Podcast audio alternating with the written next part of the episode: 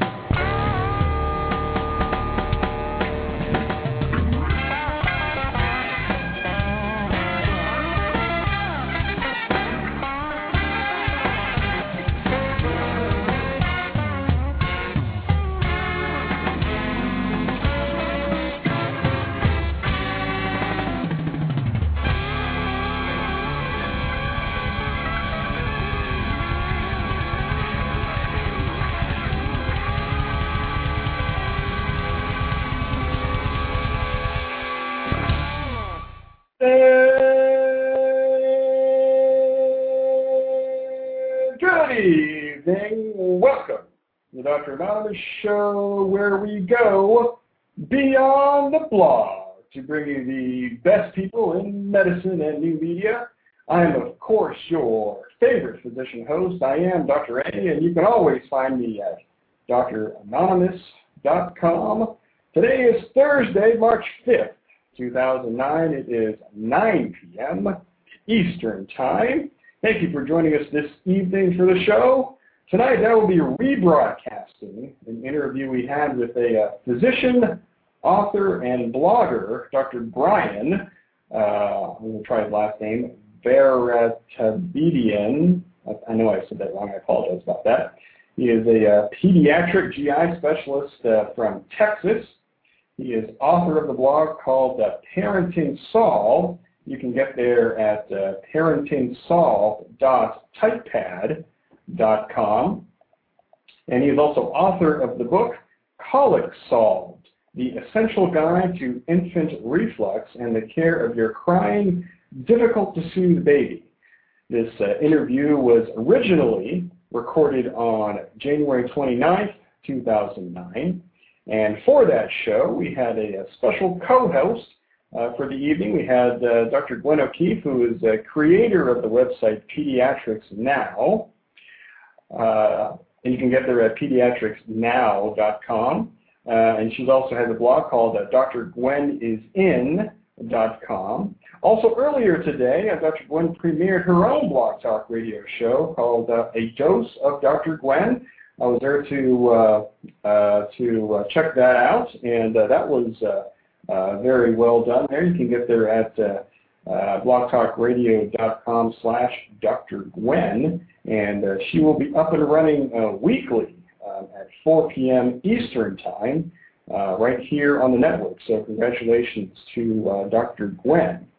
now, following the playing of this interview, I'll have some commentary um, on the uh, healthcare uh, summit that uh, uh took place uh, at the White House uh, today. But first, I do want to thank Blog Talk Radio for featuring the show again this evening. we're also featured on iTunes, and welcome to those of you who are new to the show. for those of you who don't know, I am a family physician in a full-time private practice here in beautiful northeastern Ohio. And uh, I've had uh, my blog for two years now, and this show for uh, a year, even a year and a half now. So if you would like to join the show a little bit later this evening, uh, the number here is uh, 646 716 9514. And if you're listening live, uh, usually see my uh, shining face on the webcam here, and uh, have a little bit of trouble with the camera this evening. I'll be working on that uh, as I play this uh, interview uh, for you in a few moments here. And I do want to give a hi and hello to uh, everybody in the chat room there. Uh, hello, chat room. Uh, so we have Kitty, we have Amy and Burl, we have Ramona, we have Jane Says. Thank you for being on the uh, for uh, checking in the show here. We also have uh, Jesse, uh, the dead man, checking in uh, this evening. Thank you for checking in on the show. Now, since I do have a little bit of time here this evening, I do want to remind you how you can support the show or report the show. But this is how easy it is to to support the show, and all you have to remember is uh, .com, dot .net, and dot .org. And what am I talking about there? Uh, so dranonymous.com is the blog, and dranonymous.net, N-E-T, takes you to the Facebook fan page, and uh, become my fan over there. And dranonymous.org, dranonymous.org takes you right to my iTunes page where you can uh, download the show, you can show, uh, you can leave comments, so those are three great ways to support the show. And also, as always, you can subscribe to my Twitter. It's uh, twitter.com slash Dr. Anonymous. And I also want to uh, remind everybody, uh, it is a new month. It is March. Welcome to March. Uh, so I want to uh, just kind of highlight what's coming in uh, on the show uh, for this month. This Saturday, March 7th, will be another exciting edition of uh, the night shift with Dr. A. We have uh, Kat in our chat room now. Uh, welcome, Kat. Uh, she's my co-host for that. We'll be talking about a lot of different things. You'll just have to uh, check that out. That'll be 9 p.m. Eastern Time right here on the network for the night shift with uh, Dr. A. Uh, one week uh, from uh, tonight, um, our guest will be a blogger named Mud Futter, who's a fourth-year medical student and we'll be talking about uh, his blog in the uh, upcoming Match Day 2009 uh, period. I said period, like I'm dictating. Uh, and two weeks from tonight, on March 19th, I guess would be the blogger uh, Trauma Junkie uh, from the blog called Surviving RT School. You can Google that, Surviving RT School. We'll be talking about the blog and also the exciting new blog carnival called A Source of Inspiration which features a respiratory therapy. We'll also have a uh, update from PodCamp Ohio at the end of the month. So uh, another jam-packed month here on the uh, Dr. Anonymous uh, show. So I think I have all my uh, intro stuff here uh, all set here. So what I'll do is I'll take a quick, a quick little musical break here. And after this break, we'll be playing the recorded interview from January with Dr. V, uh, and uh, also goes by Dr. Bryan, and he is from parentingsolved.typepad.com, and that'll run about, oh, I'll run about 30 minutes, and uh, following that, um, I will uh, kind of share my comments with regard to today's healthcare summit at the White House. Uh, but before all that, you're listening to the Dr. Anonymous Show right here on Blog Talk Radio, a proud member of the ProMed Network of Medical Podcasts. You can find out more information at promednetwork.com, and we will be right back.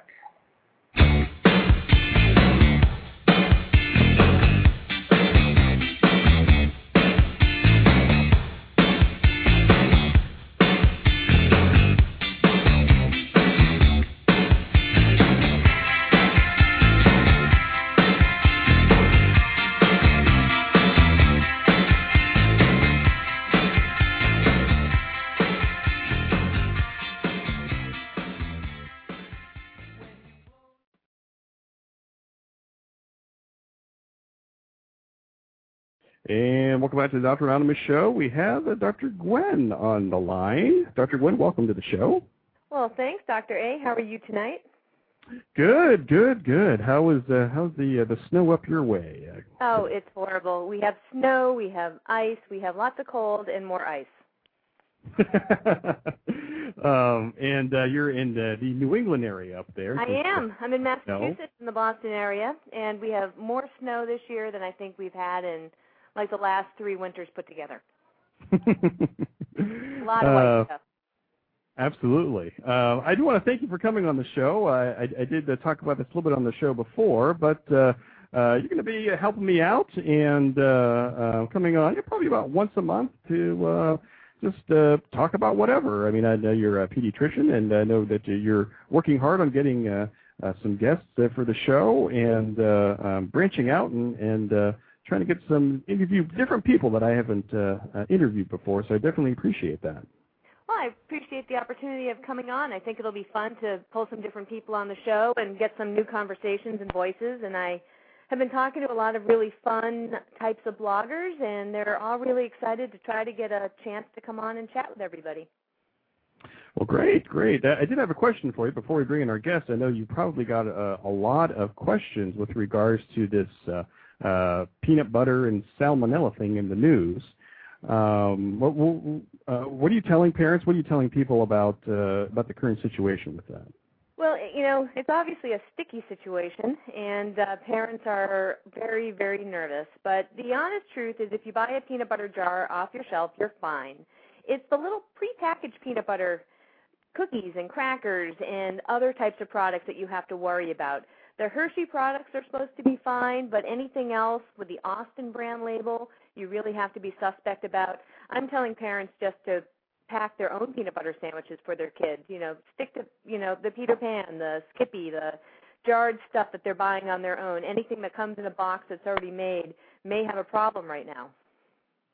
Okay, well, good because I know I've gotten a lot of questions about that too. When there's a lot of, um, as everybody knows, good information and bad information out there, and uh, it's always uh, always good to get the right stuff. So uh, just you thank know, you for today that the uh, the recall's been expanded. They're now recalling everything from that plant that's been made over the past two years. So they're really concerned about what's going on at that plant. So I think um, better to be cautious than to take a bite of something and regret it. Absolutely, absolutely. Um, so before we bring in our guest, uh, I know that you know him uh, here a little bit. Uh, why don't you tell us about our, our guest that we're going to be talking about, and then I'll bring him on the line. Well, Dr. Bryan V. Uh, Barbara is a blogger and dad and uh, pediatric gastroenterologist from Texas Children's Hospital. He does a lot of great things, uh, including getting involved with Twitter. He loves his iPhone. He's the one who um, actually got me addicted to the thing. I have to tell you, the man is just has his fingers in a lot of pots like we all do, and he's a you know great example of a guy who's kind of practicing at a big medical center, but is also trying to blog and write and do the social networking thing, and I think he can um, share a lot of great experience. Well, Grant, I think we have him on the line here. Uh, welcome to the show, there, Dr. V. Hey, how are you doing? Good, good. How, are you doing tonight? How you doing, Bryan? Yeah, I'm doing good. Hey, Gwenn, how are you? I'm good. Hey, well, thanks for having me on. No, it's our, hey, no, our pleasure.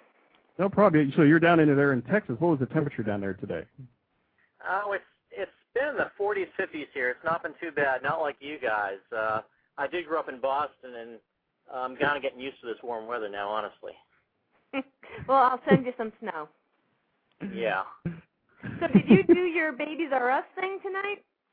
Yeah, exactly. I got uh, I got that email from Dr. A that you wanted to hook up a little earlier, but I was uh, just over at Babies R Us doing a colic solve seminar. Um, I've been doing seminars there for about two years, and uh, teach families about uh, just about the basics of reflux and gas and burping and all that sort of stuff. And it's really well received. So that's what I was doing right up until the final hour until I hooked up with you guys here.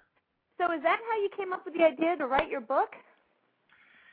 Well, um, you know, my book, uh, Solve, kind of was born of uh, the fact that I was seeing, um, you know, hundreds and hundreds of babies every uh, you know every year with kind of unexplained irritability, and uh, so many of these babies who came in labeled with uh, you know colic on their forehead. Many of them uh, have been shown to be suffering with symptoms of uh, acid reflux, some with milk protein hypersensitivity, and so uh, many of these kids, when we identify them and treat them appropriately, they, uh, they they get a lot of relief that they wouldn't have had just with the colic label.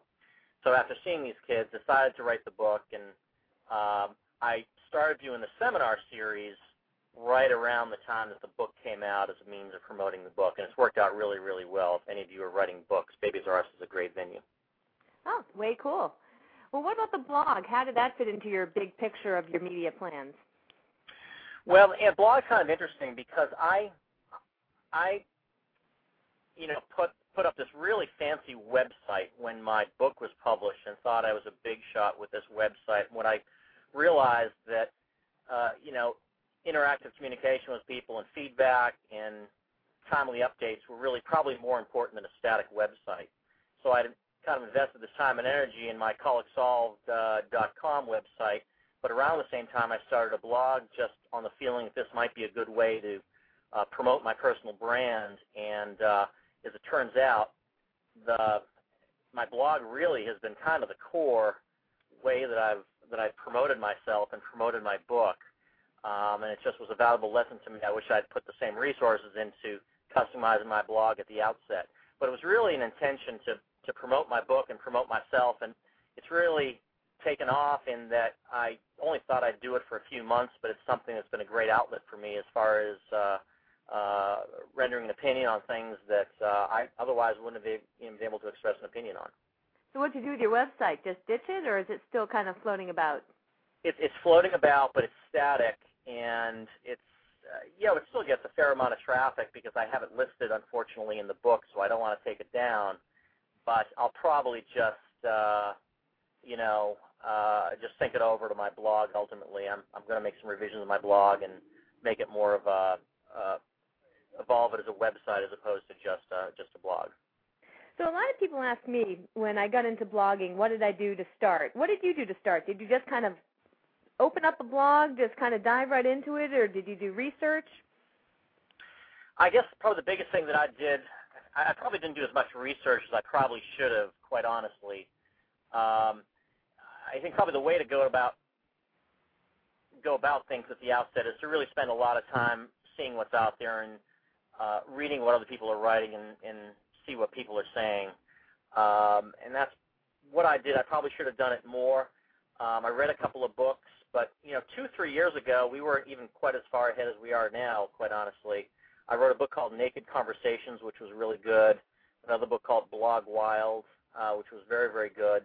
Kind of got me got me into things. But uh, probably the hardest thing that I've found is finding my own voice.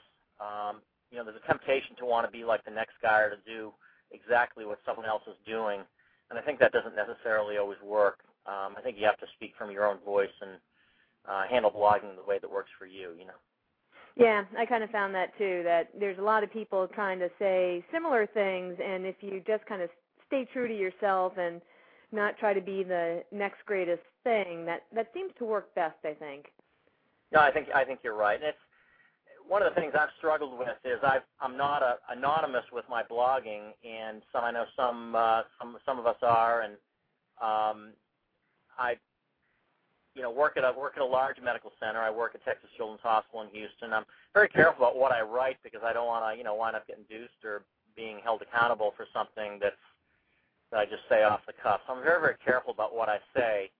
Um, and it's been kind of interesting as I've evolved into Twitter. I found myself being far more impulsive with what I say. So I'm having to still be careful before I send those tweets out because when I write a blog post, I'll read it over and think about it and uh, with with a tweet, it's been kind of interesting. I'm uh, having to hold myself back sometimes. Yeah, I've noticed you're a big fan of going to the Y a lot. We can track yeah, your right. every exercise move on Twitter. Yeah, well, yeah, almost. Uh, uh, I've struggled with how much I should tweet because uh, every bowel movement probably everybody doesn't want to know about it. what do you think that is about Twitter that makes people want to say more? I don't know. I mean, I think it's interesting. I think Twitter is where Twitter now is where we were with blogs four years ago. I think um, you know blogs were the were the new thing, and people it, it was more organic, and people uh, they were more like logs or more truly like web diaries, and they've sort of evolved, and uh, blogs have morphed uh, into its own thing, and Twitter kind of has that new energy and excitement that blogs had uh, four years ago. I mean, you people are using Twitter, of course, for entirely different, for all all kinds of different purposes, of course. Um, you know, it's like a cocktail party. There are people selling things, people always trying to push things, um, people talking about things you don't want to hear about, and um, I don't know. I think it gives people a, a voice that they in a community they wouldn't normally have. Yeah, it's a little quicker too. You know, you get that sort of conversational thing going. You can't really do that on a blog unless you get in, involved with the comments. Yeah, and you know, I I see you know, Twitter is more of a place where I'll I'll impulsively make comments or make links to things that uh, that I I might not do on my blog. I, I probably cover more medical information and my opinion on current state of children's health and active, you know, current issues in children's health, and so I don't have much of a, a place for, uh, you know, saying some of those really kind of impulsive or even funny things that I, in my heart, sometimes want to say. I'll sometimes send them out on Twitter, and it's kind of fun. Yeah, that is true. That is true. What about Facebook? Are you on Facebook too?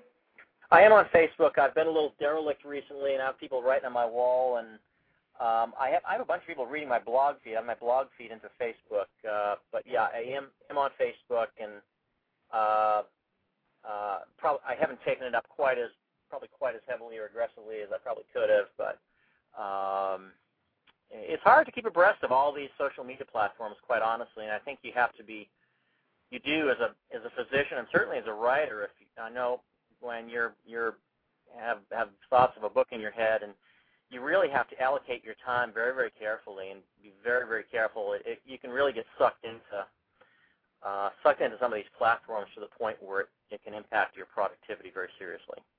Yeah, that is true. And um, I think some of these social media sites have different purposes than the others. I always struggle with Facebook and who to friend and how much to post. That seems a, a bit more personal than the others.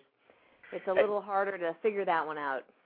You know what I've had happen recently? This is really this is really kind of funny. I've had uh, a handful of patients in the past month uh, try to you know friend me, and I it's it's an awkward situation. I've talked to some of my doctor peers about it, and they've just drawn a firm line that um, I'm not I'm not linking up with with patients and patients' moms, and even though they don't have any other bad intent, it's it's it's an area of my life I I just sort of carve out a little bit, despite the fact that I'm relatively transparent on my blog and on Twitter. Uh, I, th- I just think it's kind of weird to be sharing pictures of my kids with with you know some some some people. You know what I'm saying?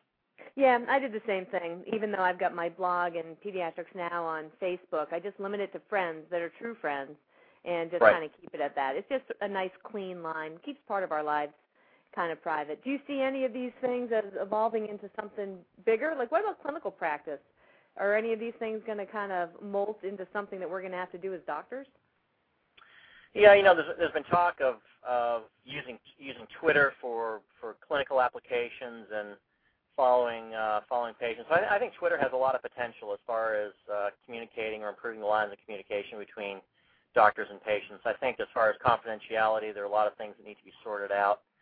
Um, uh, doctors have to get on board too. I'm absolutely amazed at just how um, how behind so many doctors are with even understanding the concept of social media or interacting on the web in a in a in a in a, in a social way.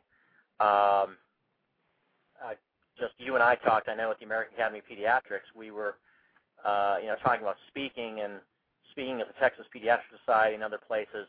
People are just real resistant to hear about to hear about blogging or hear about Twitter, and they and they think blogging is something that teenagers do on their cell phone. And so we have a long way to go as far as even educating uh, educating our peers about what tools are uh, are out there, even available to to use and, and work on. Oh, I know. Hey, Doctor A, what do you think? How do you use Twitter? Do you use it for your clinical practice? Um, actually, I don't. I just uh, I do use it uh, just mainly as, as a social uh, medium, but I know there's been a lot of discussion on how to utilize some of these uh, you know, media platforms. Um, I remember um, even a few years ago when when uh, um, the question of well, should uh, should physicians use email to communicate with, with patients? But now there's there's Twitter and and uh, Facebook and all these different type of new media platforms. I don't think people have really kind of figured out you know, how to utilize them or, or if to utilize them because I, I don't know as far as you know privacy issues and that type of thing how, how all that's plays out. Yeah, I mean obviously it's a lo- it's a incredibly loaded issue, and uh, I mean even at, even at Texas Children's we we're restricted from using email at this point for, for patient communications. They're very, very, very, very strict in that respect. But um, certainly there's a, there's, we have a long way to go as far as defining what's appropriate for social media interaction. But I just, I think with some of my chronic patients, it would be very, very cool to, to get to be able to read updates at any point or to be able to get feedback from a doctor at any point. Obviously, there have to be limits on it, but I just see it with some of my patients as having enormous utility, even though obviously I can't uh, I can't use it and shouldn't use it for that means at this point. You know. Some sites are using kind of an electronic medical record email-like system, but um, through a contact form, where uh, patients can't email doctors directly, but submit a question through at least a contact form that can get either triaged by a nurse or go directly to a doctor, and that at least is a step closer to email. And I know some institutions are using that kind of system that at least allows some patient-doctor communication, kind of like an email, but there's a, still a time delay with that. But that may work for you guys. Uh, you know, it's interesting when uh, just I think a couple of weeks ago I made a tweet that a patient had sent me a 2,000 word email, and they had got my email through my book. I have an information site, so they I don't take clinical questions from it, but this person decided to give it a shot, and it raises an interesting question that when you give when you give patients kind of a bully pulpit, it, it it's very likely that they'll you know, go on and on speaking about uh, giving you details and pieces of information that you just simply don't need. So I, I can see email or email queries becoming very, you know, getting real quickly out of control because parents don't know when to stop giving you information. You know, there, there are, you know, salient pieces of information that a triage nurse gets from talking to a parent, and that's what makes the system so efficient. But when you just open it up for people to just send things in, and I get these periodically, it's very clear that patients don't know how much information we need to make decisions about their kids. That's why a form's kind of nice, or even right. something like Twitter, where it's limited to like 140 characters. You got to say it in this amount, or the damn thing won't go through.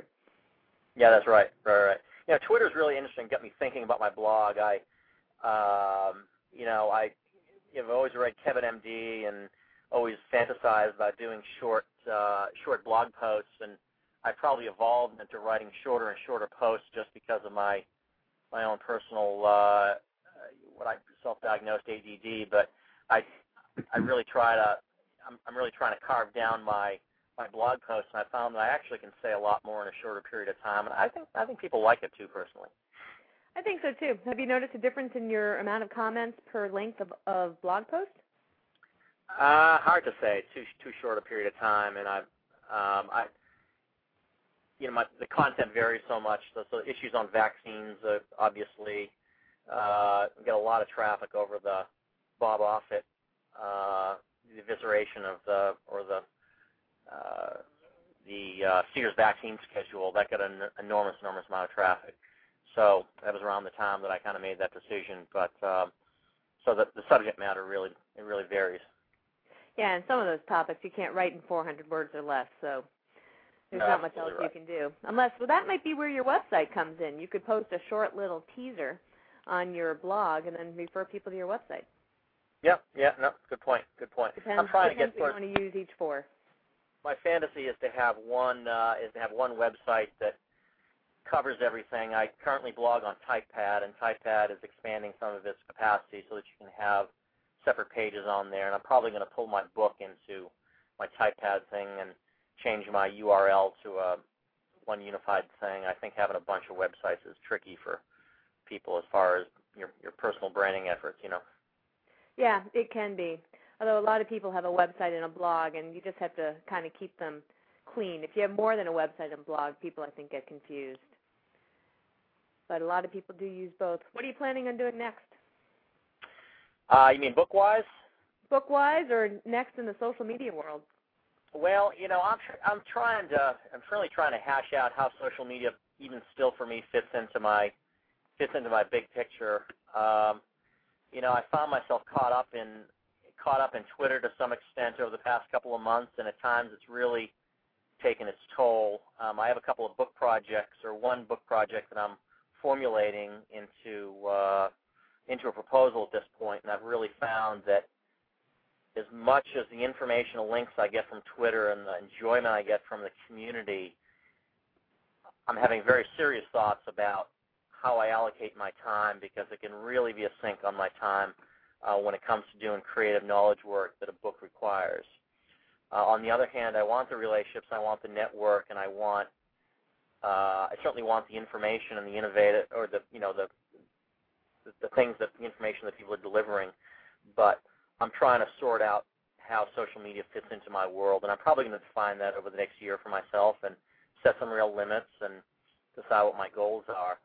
Um, I am focused on a new book at this point, and I'm that's why I'm kind of having some of these thoughts. Um, kind of hooked on the, the idea of the hygiene hypothesis and probiotics and some issues related to that, and that's what I'm looking at next.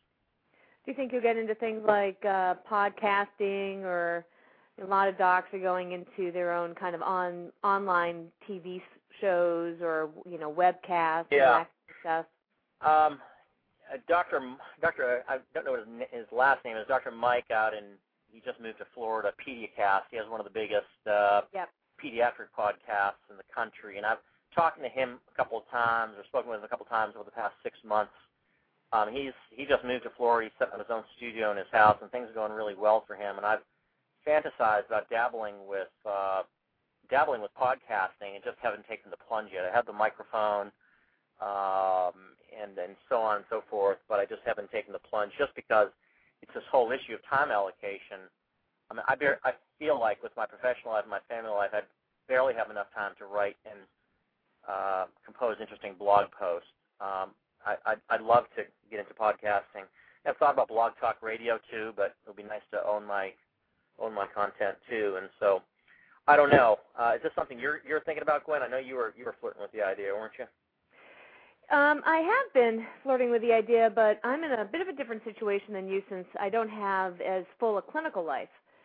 So right. um, I have a little more time to kind of structure my media life um, and push it in a few different directions. But I'm in the middle of a big book project, so as you alluded right. to earlier, you have to kind of bear down and get that thing done first. So once that albatross is off my neck, I think uh, podcasting and revamping my own website and blog will come next. But yeah, I think um, I've talked to some friends who are doing things similar to Dr. Mike, and uh, I have a, a, a similar fantasy that you know if you want to do podcasting, I think ultimately uh, finding a way to own it and uh, do it is the way to go. And I've been talking to some folks in Boston who are who used to be affiliated with some of the network news stations who know how to do that. But it's just a matter of kind of taking the time and the plunge and figuring out where to do it. Chris Brogan recently, um, those of you who read Chris Brogan, he recently in the past month had a great blog post about some of the big podcasting sites have apparently gone under recently, and uh, as a as a as a money making model, apparently it wasn't quite as great a cash cow that people thought it would be, and so it was very very interesting to read that. So, uh, but I don't know really how that bears out because I don't have much knowledge about it. But um, you know, I don't when I look at social media, I don't look at ways to monetize it necessarily. I know many times people do. They get right on Twitter and they want to try to find a way to to wait to make money or uh, find a quick way to make money on their blog by loading up with uh, ads and ad lines and so on and so forth. But I guess I see my involvement in social media as part of an overall brand strategy. Is um, and it's worked for me. I've had media spokesman positions and, and the book and this and that, and I guess I don't find that I need to try to make money on Twitter. Perhaps I'm, I'm fortunate because I'm a physician. I have other means of income, and other people don't have that. So I guess I can understand their wanting to make money. But I, uh, I think that's just really interesting.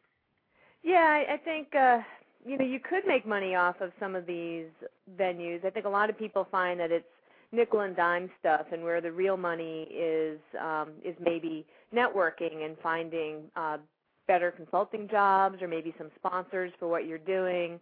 You know, it's like the blogs. You can kind of make some money off of the ads, but it doesn't really amount to gigantic money. So, yeah. uh, but yeah, people talk about that all the time. You know, how do you make money off of this, that, and the other? But I think it's the networking and just finding uh, better. For me, you know, I'm always looking for better places to write and people to help me get to the next level of what I want to do in the media world, that is more value to me than putting an ad on my blog. Yeah, but for other people, you know, they might want a, a stronger ad network. Even even writing books. I mean, those of you, anyone who's listening, who's thinking of uh, uh, authoring a book in order to make a lot of money, it's probably not going to happen statistically. It's unlikely to happen even when you publish with a big a big big publisher. Uh, you really have to sell a lot of books. You have to have, be a be a, a real phenom in order to uh, really make money. So writing books is just really another way to just uh, solidify your personal brand or whatever message you want to get out. Um, and you can make a lot more money doing speaking and uh, media spokesperson work and that sort of thing um, than you than you ever will with uh, with the book. But everyone wants to everyone wants to talk to an author. Once you have a book, everyone wants to talk to you, and uh, you can write a book about anything. And if you're an author, you're you're suddenly the expert on it. It's a sad reality. So yeah, someone once told me that the book was just the door to getting to those you know speaking gigs and the spokesperson yeah. gigs and that kind of stuff. That's absolutely right. That's, absolutely so that's why I'm right. just you know scrambling to get the thing done. Yeah, yeah, yeah, yeah. And you know, it's it's uh, it's part of what you do. So anyway. So is there going to be a Colic Solved too? The sequel? No, no, there isn't. I'm I'm still working on pushing Colic Solved one. Um, it's doing well. It always could do better. Uh, we suffered with the fact that uh, Barnes and Noble never picked it up, and so we missed. Uh, that was a a big deal for us. But um, I did a national kind of a national tour with Babies R Us, and they picked it up, and we sold a lot through Babies R Us, and uh, Borders has been very nice to us, and uh, it's grassroots stuff. You know, you you really have to you really have to hustle. If you're an author, you gotta you gotta be scrappy, and you gotta look for avenues to to push your book. And so. Um, and just so our listeners know, you published the real way. You had an agent, and you published with a mainstream publisher. So, and you're you're still scrambling to get this thing sold. Well, yeah, always. It, actually, you can make the argument that, that with even with a with a someone told me that even when you're publishing with uh, Simon and Schuster or whatever, you your mindset still has to be as if you're self-publishing, because after eight eight to twelve weeks of publicity help that they give you, the book is kind of on its own. Um, you these big publishers are like they're like venture capital people. They'll invest in a whole bunch of books, and they know that one or two are going to stick and make them their money. So um, the, the fantasy that a big publisher is going to going to do all the work for you is really nothing more than a fantasy. They'll give you the distribution and all that, and uh, but you still have to work just like it's a self-published book. So oh, that's great advice. I never thought of it that way, but it's true. You end up stomping the ground yourself and making those contacts once they're done with their little um, PR commitment to you. Right. Yeah. Exactly. Exactly. There was a um, a little chat going on a few minutes ago in the uh, chat room about different blog platforms, and I was just curious how you've liked your blog platform. You mentioned you were on TypePad, and some people had some strong opinions that that was an older platform, and some like the newer platforms. And I just wanted to see if you wanted to weigh in on that. You know, I, it's it's hard to say because it's all I've ever used, so I really can't speak from experience. I know you're on Blogger Gwenn, and um, I the the big thing that I've run up against with TypePad has been very recently in trying to find a web uh, a web person or a web developer designer who specifically will work with TypePad. Apparently, TypePad is much more difficult to customize. If you look a lot of a lot of the great blogs on on the internet that that are really super duper customized, and look beautiful most of them are WordPress, and apparently it's uh, it's just a lot easier to work with as far as developers are concerned. And so I've been having a real hard time, and something that's really frustrating for me. As far as support, I've loved it, um, and I guess in, I, I've, I've had no complaints. I'm really pretty happy with it. My only complaint is the customization. Yeah, it's um, you know, interesting with Blogger. Blogger doesn't have a lot of customization per se, but a lot of people are modifying WordPress platforms and templates to that. So I'm currently migrating my old Blogspot URL over to a custom URL, and once that's done, I'm going to get a web designer to redesign my um, template just to, you know, do some of the WordPress features and get more Web 2.0 stuff right. and make new pages. You can't do that on Blogspot itself.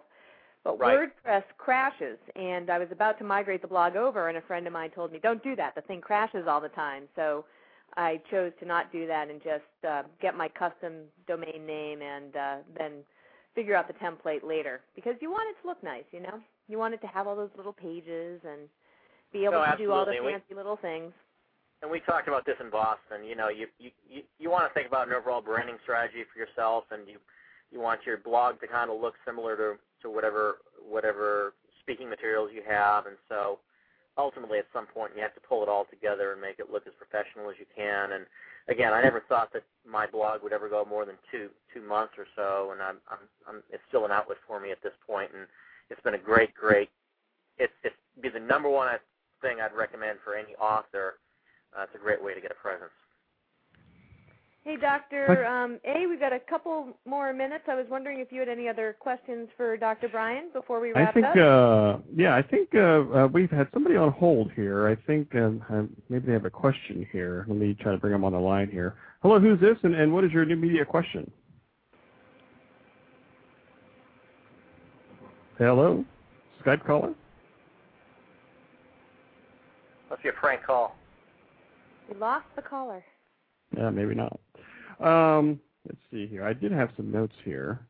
Um, so how do you uh, uh how do you pick what you're going to write about on your blog? Do you have a an idea, or you just sit down and just kind of go with it? What do you have at the time, or? Um, you know, some of it is is you know you, you see some of it's personal reflection based upon the things that I experience and the things that I see. I try to add a, a practical, real world bend on things uh, that I see and things that confuse parents. Sometimes I'm just, uh, you know, surfing around stuff I'm finding, stories I'm finding that strike a nerve with me. Um, you know, the vaccines are a big trigger for me, and I'm really passionate about vaccines, and I try to use my blog to educate families. Um, I think there's a lot of anti-vaccine rubbish out there, and they kind of dominate Google, and uh, so I'm kind of doing my part when I can. I've been tempted to turn my entire blog into an anti-vaccine blog because it gets so much traffic that way, and I'm so passionate about it. But um, I've I've avoided doing that, and I, I'm trying to stick with a variety of parenting topics. Um, and probably my uh, my last question for you. Uh, there, there was a, I got a question through Twitter, if you can believe that. Uh, there was a question about uh, Sermo, and for people who don't know what that is, it's kind of a uh, a physician uh, chat uh, networking type site. Do either of you have any uh, thoughts on Sermo? I'm. I have. Uh, I was contacted by them uh, a month or two ago, and they were hounding me to join on. I just haven't explored it. Um, I, it's my understanding that it's a social networking site. I don't have much experience with it at all. Gwenn, have you used it? I haven't used Sermo, but I did use uh, one of the other social networking sites um, that I consulted to a while back, and um, I just found that they didn't offer me any huge advantage um, compared to what we've been doing on Twitter or Facebook as uh, you know, for example, as a group of bloggers. And Ozmosis uh, seems like they have more features for physicians. Um, I haven't really explored the site in depth, but I've been impressed by their model and um, the thought put behind what they're doing. But you know, social networking designed just for physicians, I think might be limiting. I kind of like just kind of this eclectic conversation that evolves on Twitter, where you get some docs and some other people, and you just get a nice um, kind of community feel. The Sermo site, every time I've gone on, it's um, it can be a lot of soapbox stomping, and that just doesn't work for me. It might work for other people. It, it depends what you're trying to do too. If, if again, your your overall strategy is to connect with, you know, my market, at least for my book, is parents and moms and allied health professionals, and I've, you know, connected with a lot of people that way that I wouldn't have connected on a physician-only site. Although there are times that I wish I could spout and uh, stomp my feet a little bit and complain about patients without without you know being heard. But uh, I don't know. You know, Sermo does offer some um, interesting opportunities to make a few bucks if you want to do a product review, and I know they have some CME opportunities. So for some people, I think it works out for that. I think it's helpful for a practicing physician. I'm not sure it's helpful for people that are into media and a bunch of other things. But um, it does have some message boards, and I know some people that found them helpful in answering clinical questions. But then there are message boards on Medscape and other places too. I guess it depends on how involved you want to be online. Yeah, yeah. So that uh, ends our uh, pre-recorded interview. So I do want to thank uh, Dr. V, and uh, you can find his blog at parentingsolved.typepad.com. Also has a book entitled Colic Solved, The Essential Guide to Infant Reflux and the Care of Your Crying Difficult to Soothe Baby. So uh, I want to thank him for being on the show. I do want to apologize to him for not getting the show out sooner. Uh, we uh, uh, originally recorded that at the end of January, so my apologies uh, to him for not getting the show out uh, sooner. And also want to thank uh, uh, Dr. Gwenn uh, for being the uh, co-host for that show. You can find her at uh, pediatricsnow.com. And uh, she also has a blog called uh, drgwenn.com. And as I mentioned earlier, uh, she uh, uh, jumped in the pool, as it were, to start her own blog talk radio show. Her first show was today. It is entitled A Dose of Dr. Gwenn, and I was able to check that out, and I encourage you to uh, check that out as well here on the network. She did a great job. She's going to be trying to do uh, Thursday afternoons at 4 p.m. Eastern Time. You can get uh, all the information at uh, pediatricsnow.com and also at drgwenn.com. So I think what we'll do is we'll take a little bit of a break here, a little bit of a musical break, and then we will switch gears. We'll be talking about the uh, Healthcare Summit, which uh, took place uh, at the White House today. Um, I do have some thoughts on that, and I'm sure that you probably do too. So you're listening to the Dr. Anonymous show right here on Blog Talk Radio. Don't go anywhere. We will be right back.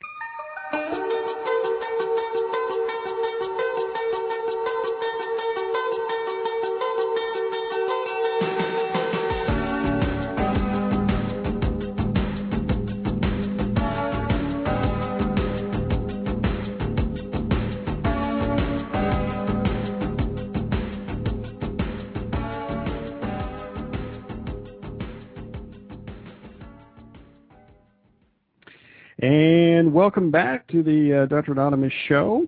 And uh, I do want to uh, take another uh, look at uh, the chat room there. So welcome everybody in, in the chat room. Uh, we have Kimmy, we have Andy Burrow, we have Jesse, we have Kat, the Epi Junkie, we have the Q in the chat room, we have Eric, we have Grunt Doc, greetings, Grunt Doc, we have Betty Betty Mary, and the Trauma Junkie, all joining us live this evening.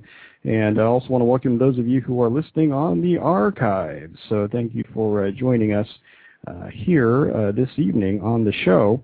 So I'm going to switch gears now here, and uh, before before I start my comments and commentary, uh, I do want to get uh, just my disclaimers out of the way first. So I am not a um, health health policy expert. I am not a political pundit. I'm just just a grassroots doc who sees this stuff every single day.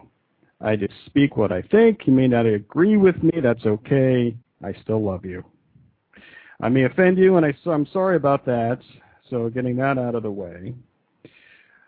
So today in Washington at the White House, we had uh, the uh, the summit. The president had his healthcare summit uh, today. I think there were about 100 plus people there talking healthcare. He he uh, he mentioned this in his uh, State of the Union speech, or his, talk to the joint session of Congress. I think it was last week. Uh, so uh, so today it happened, and just kind of to put the framework here for you before I kind of start my comments. Uh, the current numbers now, as, as, can I, as I've been reading today, uh, 46 million people in America without health care. And of course, this is going to increase with this economic downturn that we are in right now. And in my reading today, I've seen that uh, the number 14,000 Americans lose their health insurance every day. I see that in my office. I've blogged about it. I've talked about it. Uh, I even put it on my blog, I think, a couple of days ago. Here in this county, this county of Ohio, the county just released information stating that the unemployment numbers here in this county are 13%, which is way above state averages, It is way above national averages. And what I talk about with my patients every day is I talk about, you know, who lost their job today, who in this patient's family, or even the patient himself or herself, lost their job today or in the past few months. You know, this is this is smack dab right here in the middle of the Rust Belt. It's been like that for a long time. You know, and to let people know, you know, one of our, you know, major employers, not in this county, but in the neighboring county, is a General Motors assembly plant. And everybody knows that General Motors has been in the news, and you know there's been a lot of debate, especially around here, about taking bailout money and that type of thing. If that assembly plant, that GM plant closed, I mean the the, the ramification of this locally here would just be devastating. So it's been a lot a lot of you know debate about you know what should be done you know to keep that open or as some pundits have said nationally just let General Motors crash. So, but I, I don't want to get into that, but that's some of the local debate that's, that's been happening around here. Now, in other my in other my reading today, um, it's also said that consumers and the government uh, pay 2.4 trillion dollars with a T for health care in 2008, just last year, and in 10 years, health care could be 4.4 trillion dollars. I can't I can't even I can't even imagine what that is.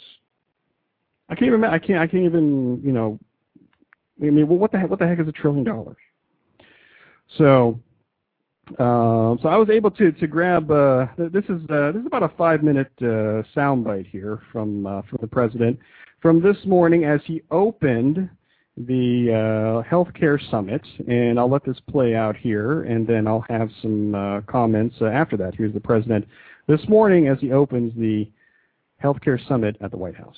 As we work to determine the details of healthcare reform we won't always see eye to eye. We may disagree and disagree strongly about particular measures. But we know that there are plenty of areas of agreement as well, and that should serve as the starting points for our work. We can all agree that if we want to bring down skyrocketing costs, we'll need to modernize our system and invest in prevention. We can agree that if we want greater accountability and responsibility, we have to ensure that people aren't overcharged for prescription drugs or discriminated against for pre-existing conditions, and we need to eliminate fraud, waste, and abuse in government programs. I think most of us would agree that if we want to cover all Americans, we can't make the mistake of trying to fix what isn't broken. So if somebody has insurance they like, they should be able to keep that insurance. If they have a doctor that they like, they should be able to keep their doctor. They should just pay less for the care that they receive. And finally, we can all agree that if we want to translate these goals into policies, we need a process that is as transparent and inclusive as possible. And that's why I've asked all of you, representatives of organizations, interests, and parties from across the spectrum, to join us here today. In fact, this was the hottest ticket in town. That's why we asked concerned citizens like the folks on this stage to organize open meetings across America where people could air their views. As Travis said, more than 3,000 meetings were held in all 50 states and D.C. More than 30,000 people attended. I thank them for their input and their ideas and look forward to reading the report that Travis has presented to me. In this effort, every voice has to be heard. Every idea must be considered. Every option must be on the table. There should be no sacred cows. Each of us must accept that none of us will get everything that we want and that no proposal for reform will be perfect. If that's the measure, we will never get anything done. But when it comes to addressing our health care challenge, we can no longer let the perfect be the enemy of the essential. And I don't think anybody would argue that we are on a sustainable path when it comes to health care. Finally, I want to be very clear at the outset that while everybody has the right to take part in this discussion, nobody has the right to take it over and dominate. The status quo is the one option that's not on the table, and those who seek to block any reform at all, any reform at any costs, will not prevail this time around.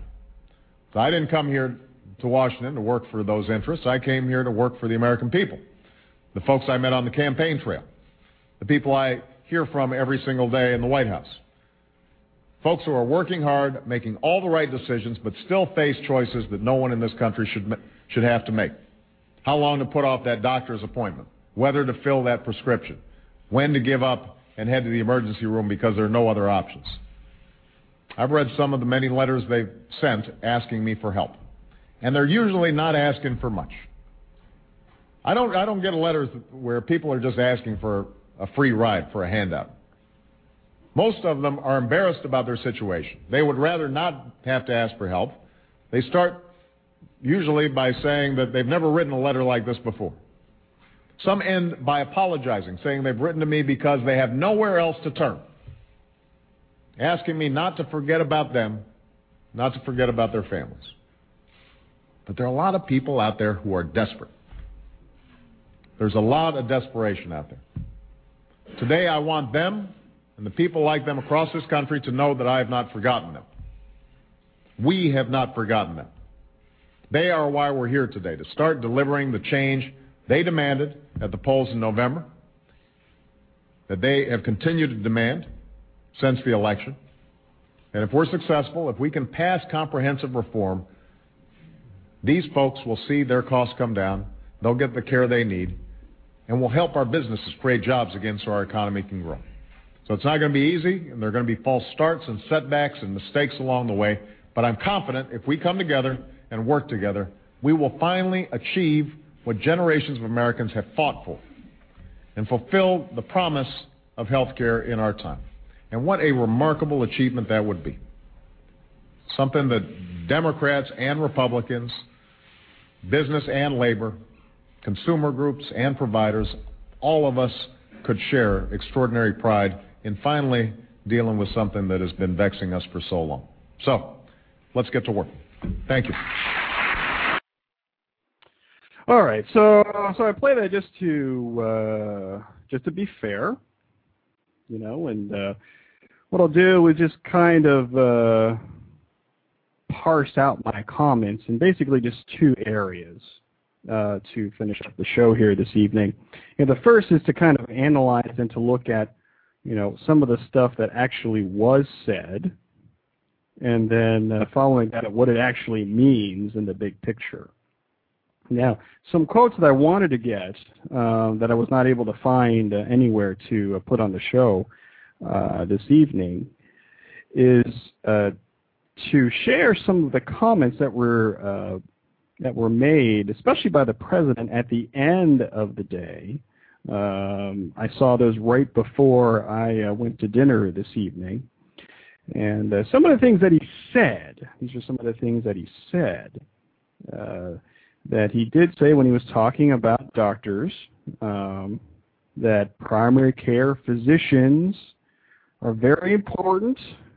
I like hearing that. Uh, that, uh, you know, medical students and those in training aren't going into primary care. I liked hearing that. Uh, payment, you know, people like to say reimbursement. I'd like to say payment must be addressed. I like that. And and another thing he said is that uh, we have to look at the data in air quotes. I'm quoting. We have to look at the data what does that mean? Didn't really go into it, and uh, you can kind of see in the past, especially with this uh, stimulus bill, what the data could mean that they're looking at. Does that mean quality data? Does it mean the cost? So if it is an expensive procedure, uh, then they're not going to pay for it. The government is not going to pay for it. So that's something that's very interesting to me that I'm going to be, you know, definitely looking, uh, looking at that.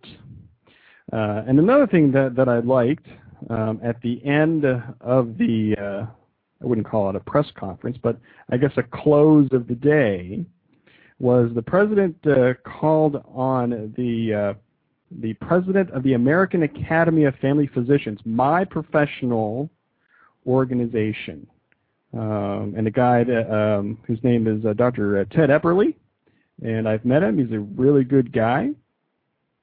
But uh, uh, Dr. Epperly got up and spoke at, at the at the end of this uh, gathering, and one of the things that he said is that he'd like to work with the government, with the White House, with the Congress on workforce issues. What does that mean? And Dr. Epperly said, well, he wants to make sure that there are enough family docs, enough, enough, enough, enough, enough, enough, enough. This universal health care legislation that's going to be coming through. Because if they do this and have everybody have universal health care, there's already been studies that's out there. There are not enough family docs, there are not enough primary care docs to handle the type of workload, which will have a whole other set of unintended consequences. Dr. Epperly, I'm paraphrasing what he said here. He says we hope these patients will have a place to go for care, meaning enough family docs, meaning enough primary care docs. And what I did like from the president is that he called on the leader of you know, primary care or the family docs, I shouldn't say all of primary care, but the family physician president didn't you know, look out or call on somebody from the American Medical Association, the AMA, uh, which I thought was uh, very uh, interesting. And uh, I thought that was uh, I thought that was uh, pretty interesting there. I think I'm having some I think I'm having some sound problems here. How, how's, how's that? Um, I think I was having some sound problems during that such an awesome commentary that I, I was having some sound problems. so I hope this picked it up because I, I cannot even put that together again. Um, so those are just some thoughts with regards to you know, the specific things uh, that were said at the uh, at the end uh, of the day. Uh, but I want to just kind of close this commentary by saying, well, what does it all mean?